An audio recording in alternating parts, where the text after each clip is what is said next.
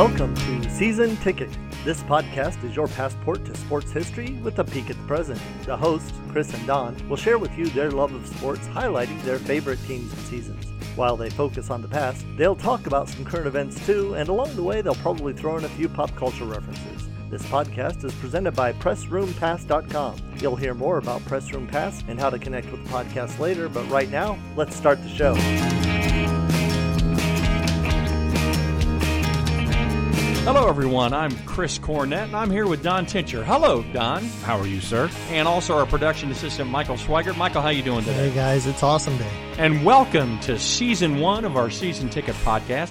This is episode one, and I thought what we would do, Don, is since this is the 150th anniversary of the Cincinnati Reds, take a look at the uh, championship teams of the Reds, the next several podcasts. We're going to start with the 1919 World Series.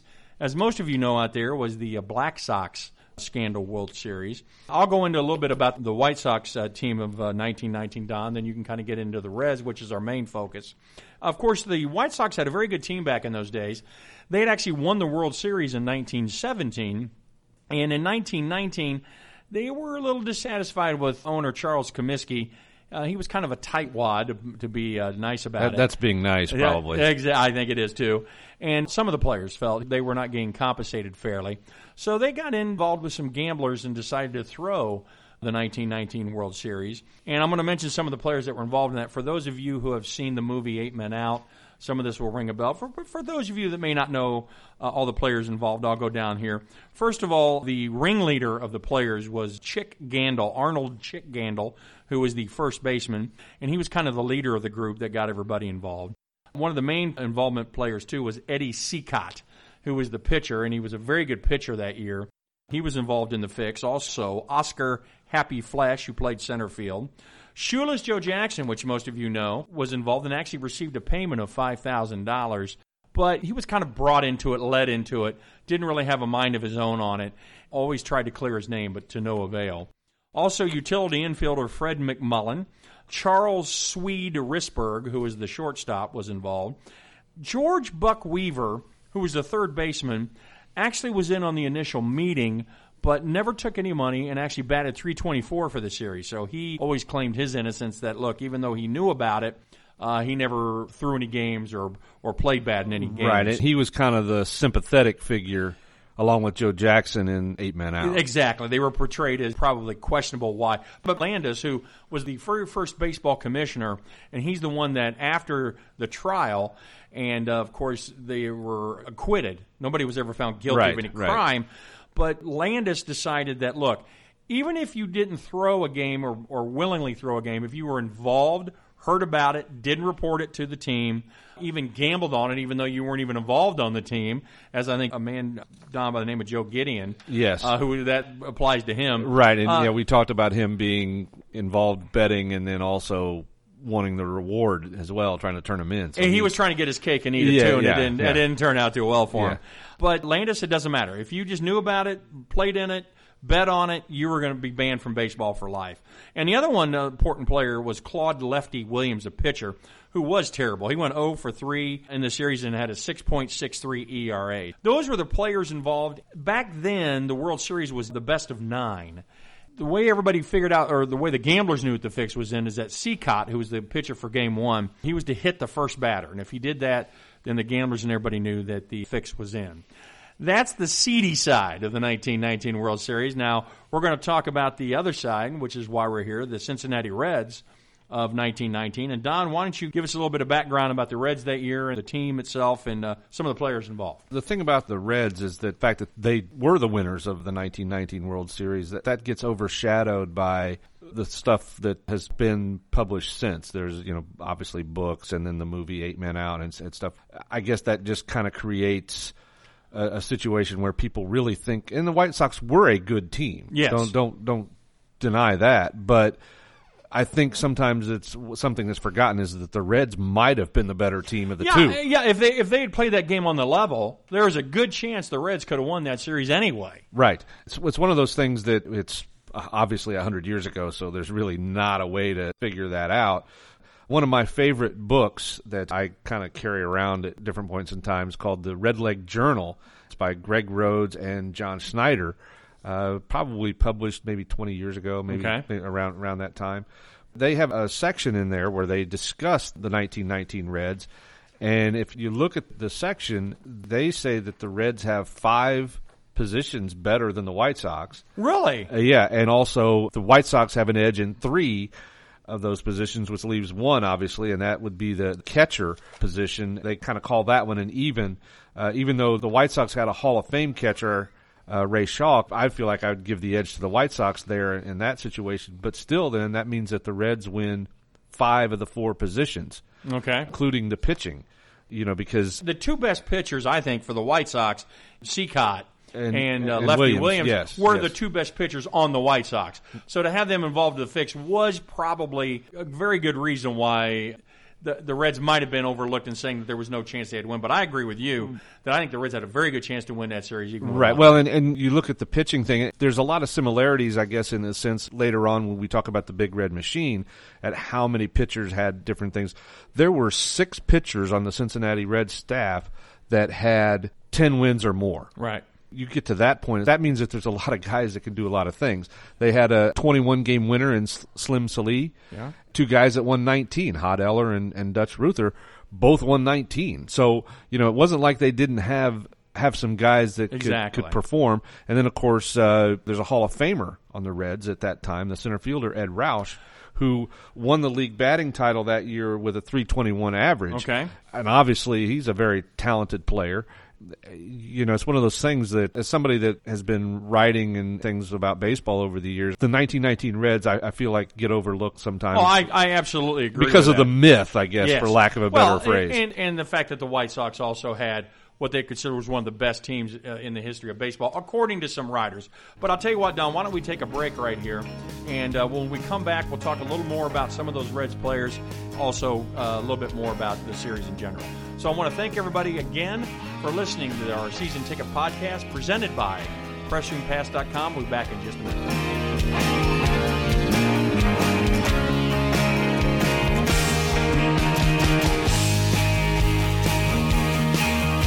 We'll hear more about Cincinnati Reds history in a few minutes and maybe find out if they could have won the 1919 championship in a straight contest. We wanted to take a quick break to let you know about the PressRoomPass.com website. Our co host, Don Tincher, presents great articles there relevant to the season on an almost daily basis. He has a whole series on Reds history and tribute to their 150th anniversary. You should head over there later and read a few. While you're there, be sure to check out the sponsors and stick around after the show for more details about getting in touch with podcasters. Now, let's get back to the show. Welcome back to Season Ticket Podcast presented by PressRoomPass.com. For the break, we were talking about Before the Reds break, play- you guys were talking about how good the Reds were. And as you mentioned, one of the things that has gotten overlooked in the 1919 World Series is the quality of players that were on the Reds team. You said earlier the Reds might have won if it was played straight up. It's possible. And listening to you guys talk, there are some really extraordinary players on that 1919 World Series team. well, I think Ed Roush is somebody that the casual baseball fan has probably heard of. I'm assuming if you're a Cincinnati Reds fan, Right, and, I- and I mean- with him being a, a Hall of Famer, now there are several guys that are in the Reds Hall of Fame. Uh, Why don't you Heinie, name Heinie the- yeah. Groh is the guy Okay. that comes to mind. He's the third baseman. To go back to our book, The Red Leg Journal, you know, Heinie Groh gets the edge over Buck Weaver. Now, oh, okay. you know, and thing is, Buck is- Weaver was a, a pretty good player, Right, he he was a, a pretty good player, but you know Heinie Groh also uh, batted. Is that really his name? Is that really his name, yeah, Heinie? it- well, it's, I mean, are we serious about that? it- Is that his know, name? If you look up on Baseball Reference, it does say That's not a Heinie nickname. Heinie Groh.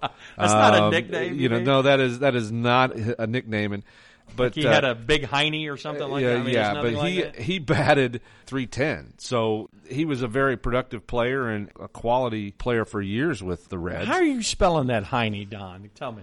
Oh my goodness. H E I N I E. Oh, okay. Okay. All right. Heinie, not checking. like you know. I'm just double something checking, else. just making but, sure Uh, we're on the level here. well, you know, we're we're we're, We're- good. Was he from Cincinnati? Does he have a German no, but- background? uh, no, actually, he was he was from New York. And maybe. he, so he actually came to the Reds from the New York Giants, probably six years before this 1919 season. So, Okay. uh, and then actually went back to the Giants uh, later on in his career. So, Okay. but you know, he played for for 16 years and was a very valuable member of the Reds, and uh, obviously is a member of the Reds Hall of Fame. So, Okay. the pitching staff kind of gets overlooked sometimes because Cicotte and Williams were so great. They were, yeah. and so you know they kind of think, Obviously, we're never going to know if the Reds and the White Sox had played straight up, who would have won that series. We're just not going to know. No. So I think where the historians say that the Reds had no chances because you look at the players that were involved in the scandal, the importance that they were to the team, especially the two pitchers. Seacott was almost unhittable. Same with Lefty Williams. And if they're involved, whatever, however many games they pitched in that series, just chalk them up as losses. I mean, you got no chance, no matter what the offense is doing. Right. Okay. And the Reds were good enough that when Cicotte and Williams were, you know, pitching those softballs up to them, they're obviously the Reds, as, as good a hitters as they were, are going to do damage Yeah. uh, to that, and which is why they scored all those runs. So it's unfortunate that that happened. But you know, a lot of that there was a, a lot of that kind of stuff going on. To be quite honest with you, because uh, owners were tightwads, they didn't want to pay the players, and the players didn't have the. Obviously, there was no free agency or any of that stuff back in those days. It doesn't surprise me uh, at all that that kind of thing came on. It's just too Well- bad that it happened with obviously the Cincinnati Reds being. Right, yes, Michael. right. Yeah, now you- you've, you've said this a couple of times there that speculation, there's no way to know, but you guys are dyed in the wool Reds fans. That's correct. So what do you really think? I mean, what do you think? I think the White Sox win it. It might take a nine games. I mean, it might have gone. I'm not saying it would have been a sweep or anything, but I think the White White Sox were just too strong in the Is it- pitching. are they I know close what you- games? I know it, huh? Are they close games? Uh, pr- yes, I think they're close games, but I just think in the end the the White Sox. I don't know, Don, if you agree with I- that. well, you- I, I picked the White. Okay. Here we go. White Sox in eight. And and I Five, could, three. and and I'm I'm a diehard believer, I suppose, so that I wasn't I that how it the- turned out eventually anyway? Stay with the Reds. No, actually, it turned out with the Reds in eight. Yeah. I, I think part of me Yeah, I remember the is Reds, is looking at okay, so uh, Cicotte and Williams win two games, Yes. and so No, Williams didn't win a game. No, no, no. I'm I'm saying in the make believe. Oh, okay, okay. In the make believe, that would be four wins. Yes, I get. Yes. And so that's the issue. Yes. Can can one of those two guys come back and win a third? yes. I don't know. That's Well, that's that's- something that winning three games in the World Series doesn't happen very often. I agree with and, that. and That's even correct. and even in another sense, losing three games in the World Series doesn't happen very often either. No. Just pitching that way to where you're going to start those games, that's you know not going to happen. So I've been uh, you know a diehard, so I, I probably would. Well, if would- you see pick the, the Reds out of that, Yeah, if you see the movie, and I'm not sure, to be honest with you, Don, I don't know if you know this or not, but in the movie they portrayed that White Sox players after Game Seven decided that they weren't getting uh, their full amount of money, decided they were going to play, Right. And then you see the guy going up and threatening uh, Lefty Williams, Right. And it says you're going to lose tomorrow. Now, Yeah. if you look at the box score to that game, this is Game Eight at Comiskey. Reds win 10-5 to win the series. The first inning, Cincinnati scores four runs, and in the second inning they score a run. So it's already five zip right. before things get going. So, you know, again, and you look at the rest of the score line, Reds score one run in the fifth and three in the sixth, one in the eighth. Now, I think Lefty Williams was taken out pretty early in that game, at least according to the movie. He was taken out after the first or second inning. I'm not sure uh, exactly. But again, if he's pitching on the level, Right. uh, I I think he wins that game. And then I don't know. Is Cicotte pitching in Game Nine? He might be. I don't know if he. Yeah, no, No. he pitched Game. No, no, seven. no, yeah, no, he pitched Game Seven. and, and actually, Lefty Williams got one out. that okay. So he and, got one. and out. so so I suppose that's accurate in the okay. movie. Yeah, Uh, and if you recall in the movie, also Cicotte pitched on the level in Game Seven. The White Sox won that game. Yes, they they would win that game four to one. Yes. Cicotte went the distance and you know just allowed the run. Yes, Uh, you know, and, and they ended up beating uh, Slim Sallee, that's exactly uh, right. Yes. the twenty one game winner for for the Reds. So, in, in it's kind of a little bit of summation here. You know, we can have a whole podcast on whether if the game was on the level of the Reds would, would have beat the White Sox. But to the Reds' credit, they had a Hall of Famer. Was it one Hall of Famer and Ed Roush? Yes. They had several of the good players, especially pitchers. There's a, a good chance they could have, if not won the series on the level, given the White Sox a good a good series, Right. uh, even without Now the, now the, the White Sox the, did. the, the White Sox ended up with a pair of Hall of Famers out of that. Ray Schalk, the catcher, and then Eddie Collins, the Yes. second baseman, who was was a great Yes. player and obviously not involved in anything. Yes. uh, on the downside of what the White Sox had done. So Exactly. And also, I think the movie portrays Shoeless Joe as playing like semi pro ball. If you recall the, the last scene of that movie, Buck Weaver sitting in the stands, and a couple of guys are asking, Didn't that look like Shoeless Joe Jackson, even though his name was different? Right. He had changed his name. Uh, Buck Weaver said, No, that's not him, even though it was.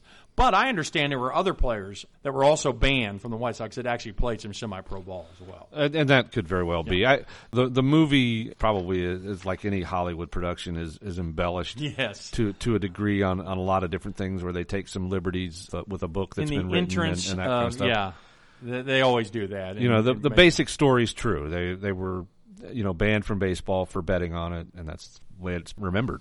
Well, there you go. So, in a little bit of a nutshell, in the 1919 World Series, the Cincinnati Reds win their first World Series in eight games. Uh, again, the World Series back then was played uh, best of nine. And the infamous Black Sox World Series, the Cincinnati Reds uh, beat the White Sox in eight games to win their first title. In our next podcast, we're going to continue the World Series theme and talk about the uh, 1940 Cincinnati Reds World Series with some background about the 39 series Yes, as well yeah, yeah. that they were also in Don. So we hope everybody uh, enjoyed this podcast and uh, listens to our next one. I want to thank everyone for listening to our first episode of season one on our season ticket podcast. Please visit our website at pressroomcast.com. Also, like our Facebook page. Until next time, we'll see you then.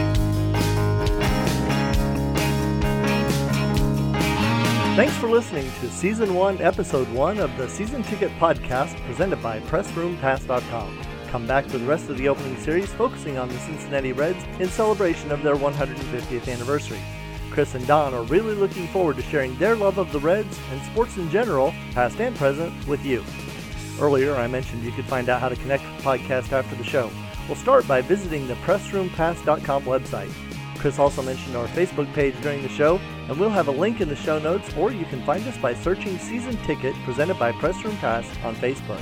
Be sure to subscribe to the podcast. You'll find us on your favorite podcast app or site soon. We'll update the show notes as we expand our reach. For starters, you can find episodes on our Facebook page and at PressRoomPass.com. Again, thanks for listening. Be sure to tell your friends. Another podcast in the series will be released soon. Until then, keep your eye on the ball.